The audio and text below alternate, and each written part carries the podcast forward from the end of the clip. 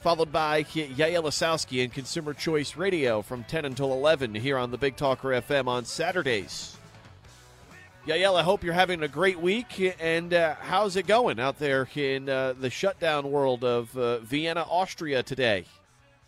Well, Joe, the uh, the hair is long, the uh, days are short, and the tolerance for boredom is uh, through the roof so we're doing really well here. So I'm sure you've got a lot of time to uh, you know analyze all the things that are going on in the world of web development, uh, consumer choice, uh, all of the uh, deep uh, dive policy issues that uh, you know we'll be able to discuss at length in the weeks ahead. I mean, I'm looking for you know an encyclopedia worth of information coming from you since you've got all this free time on your hands these days.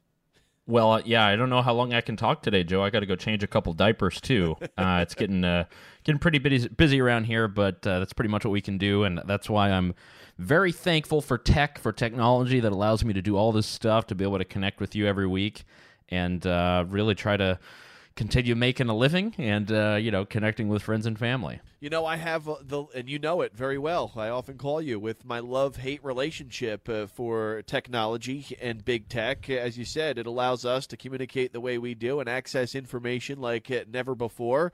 But then I look at uh, some of our young people and say, uh, well, their lives are going down the toilet because we have not come up with a measured way to provide balance to our young people as far as how much time and uh, what type of time is spent uh, in front of the phone or the computer on many of these uh, uh social media platforms and other you know mediums that are so popular out there when your and our childhood was very much different. Uh, they're losing out on that. So you know my love hate relationship with this.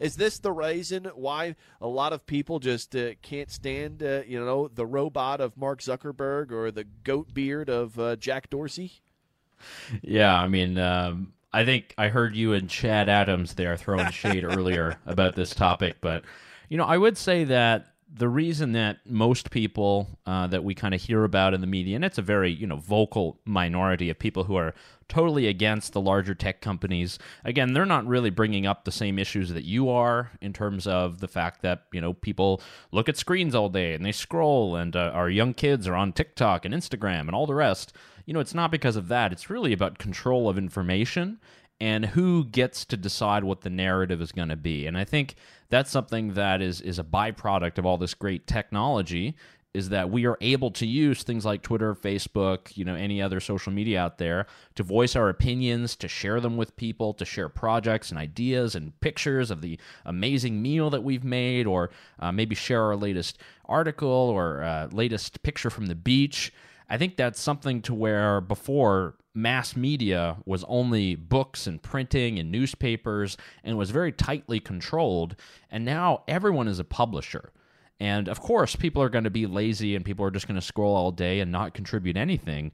But the thing is, is we have the freedom to do so. And I think that's something that is just overlooked by so many people is that, you know, for every person that you might find who you don't think is providing any value on any of these networks, I can guarantee you that they're doing a lot. You know, a lot of younger people are using their phones and connecting. They're learning different languages. Uh, they're learning new skills, new techniques. I mean, for myself, I I'm spending hours every week on YouTube just trying to learn some kind of new skills. I got to make myself, you know.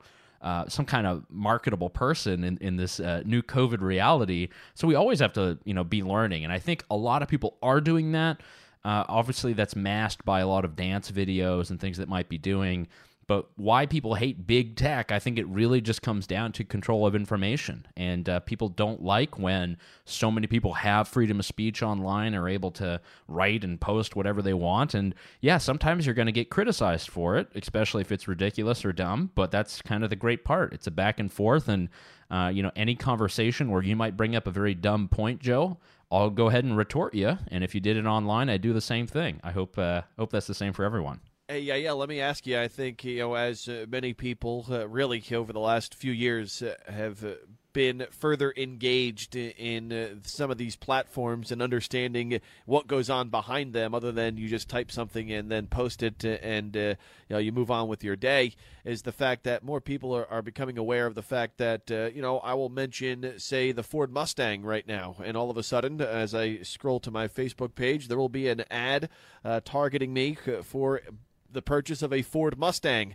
Uh, when we talk about government regulation into that and uh, the data grab uh, that some of these platforms have to market products that I'm thinking about right now, and somehow they know that I'm thinking about it. Uh, you know, there's a fine line there, is there not? Or are we, you know, going down a pathway of uh, regulation that uh, we'll never be able to get back? And who does that benefit actually if we do, you know, start regulating uh, organizations like Facebook and Twitter? Doesn't it ultimately benefit them and make it harder for competitors to make, uh, you know, their move in the industry? If in fact, uh, you know, Facebook and Twitter are able to make the rules and then, uh, you know, go about their days in well bending and flexing the rules. we want more competition, no, in these realms? Yeah, I think it's similar to that. And, you know, Joe, I tell you all the time I live in the future, uh, not just because I'm able to predict things, but I'm six hours ahead. And I'm also on a different continent where they have terrible regulation. And that's what we see uh, happening by the European Parliament. They passed this huge declaration saying targeted advertising must go, it must be eradicated. And that's kind of the big reason why there is no large uh, tech firm or company that's based in Europe. They're all American companies because that's where the innovation comes from. And for the targeted advertising that you mentioned, whether it be Ford Mustang or the Chevy Camaro or whatever car you might prefer, uh, I think this is is actually a, an awesome, amazing innovation that has allowed us to reach people like never before. And when I say we, I mean my group, Consumer Choice Center. I mean every environmental group, every small political party, every small business that might be right there, there right there in downtown Wilmington. They have the ability to reach customers not just on their zip code or based on you know where they might live but because of their age or their interest and what they've put on social media. And that's actually a great algorithm and a great technology that has been built that allows small businesses to advertise to people. I mean, look, sending out flyers is really expensive. It's pretty dumb because you'll send out 100,000, maybe only 10 people will come to your store. With targeted advertising, you actually have a smart way to reach people who you know might be interested in your golf clubs or your clothing products or whatever it might be. And it's something that I think has been very beneficial. And it's great for groups like mine when we're trying to reach people, policymakers. It's great for environmental groups who are looking to raise funds for their projects and really for those small businesses. And you know, people might say they don't like that kind of advertising. They're they're all against it hey, come on board. I'll teach you how to use, you know, all the browsers to block ads. I'll teach you how to set up a Raspberry Pi. We'll use VPNs. And that is the thing is the technology exists. If you don't want to have that targeted advertising, you can turn it all off whenever you want but most people won't because they actually prefer to have smart ads that are targeted to them than dumb ads that don't make any sense and people are getting ads for baby diapers when they're not even in a relationship or you know the rest joe you've probably seen a couple of these Yael Ossowski with the Consumer Choice Center. He's host of the Consumer Choice Radio Show. Uh, you can find uh, his work uh, along with uh, the colleagues of his at consumerchoicecenter.org. Yael, over the last hour uh, in our conversations uh, with the home builders, with our mortgage guy, uh, we've talked about what the future holds under a new administration. Uh, give us your thoughts on some of the big uh, plans uh, that are being put forward uh, by a Joe Biden and a Kamala Harris. I mean, what will that mean for the average American family like mine? You know, I, I heard uh, there was a press conference yesterday given by Joe Biden. happy birthday there, Joe Biden. Um, I think it was mentioned before. Uh, but he was uh, giving a press conference and, and discussing a couple of topics and was already mentioning the legislative proposals that his administration, I'm sorry, uh, his and Kamala Harris's administration were going to pass.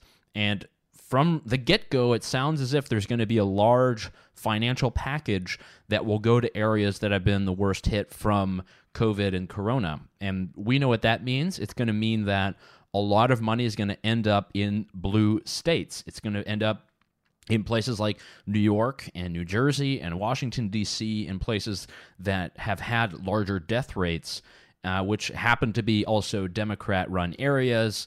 Uh, this is, I think, this is kind of the hashtag blue bailout uh, that many people were always thinking and talking about uh, because the financial problems that are an issue in New York and New Jersey and DC and any of these other uh, cities or states, uh, the problems have been there for a long time. you know, the pension costs are really high. Most of these places are spending untold amount of money on whatever kind of program you've ever seen. Um, I know you're a huge fan of Andrew Cuomo. Uh, you can imagine that him, with all the spending that he's been doing in New York State, all the money that's being spent on XY program, all the new things that they're promising to everyone, I mean, that bill is coming due. And I think that's kind of what uh, the governors, whenever they were speaking with Joe Biden, they told him, look, we're, we're going to support you and we'll be all in and, and we'll go all the way, but we need to have money in our coffers today. Uh, I'm not sure if North Carolina Governor Roy Cooper is in on that call. Not sure. North Carolina is actually in a pretty good financial position, uh, thanks to uh, Folwell and all the great uh, people who also are on the Joe Catenacci show.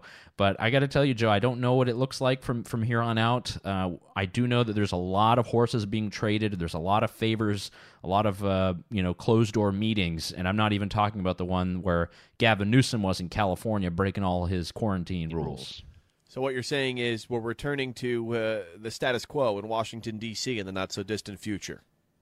Yeah, it looks like it. You know, some would say it's a it's a little you know smack of swampiness, but uh, as you well know, it never really went away. It was kind of always there lurking, and there's going to be a lot of backroom deals. And I think that's one thing that people were stunned by when it came to President Trump is he just kind of spoke his mind. You know, he wasn't trying to. Uh, hide anything with his words or play smart with his vocabulary. Uh, he just kind of gave it to you as it was, and a lot of people didn't like it, but some people did. And what we're kind of going back to now is good old, you know, political doublespeak. Uh, so it's going to pose a lot of problems for many of us, but it means for consumer advocates like myself and my colleagues, we got a lot of work to do, and we're going to be really busy in the new year. And there's no doubt it'll make programs like this even more entertaining and informative uh, because, hey, you know, at least uh, they speak decently in front of the camera while they're sticking it to us uh, on the backside typical Washington politics. Uh, my favorite thing to discuss on a Friday as we head into the weekend. Yeah, yeah. I hope you have a great Thanksgiving. I know that uh, you know you're on another continent uh, and you're six hours ahead of us, uh, but I know you and your family great people, and I hope you, you're able to get some uh, a slice of uh, just really on how great of a life that we really do have when it, you get rid of all of the other crap that's going on day to day. Oh yeah, there's a lot to be thankful for. So uh, everybody enjoy the time with your family. I know I will, uh, even if it is by government mandate that I'm not allowed to meet anyone else. But uh, it's going to be a great smoked turkey with some maple wood, and it's going to be a beautiful Thanksgiving, and uh, really the the I guess second Thanksgiving now for our daughter. So uh, it's going to be a lot of fun. Well, I can't wait till next week when you get to break down for us uh, what that uh, complete lockdown r- really you know requires as far as who you can talk to, uh, where you can go with. Yeah, don't don't worry, Joe. You might also find me in jail because you know I'm a Thanksgiving scofflaw. I'm going to break all the rules. We're going to do this the right way because Thanksgiving is its own holiday.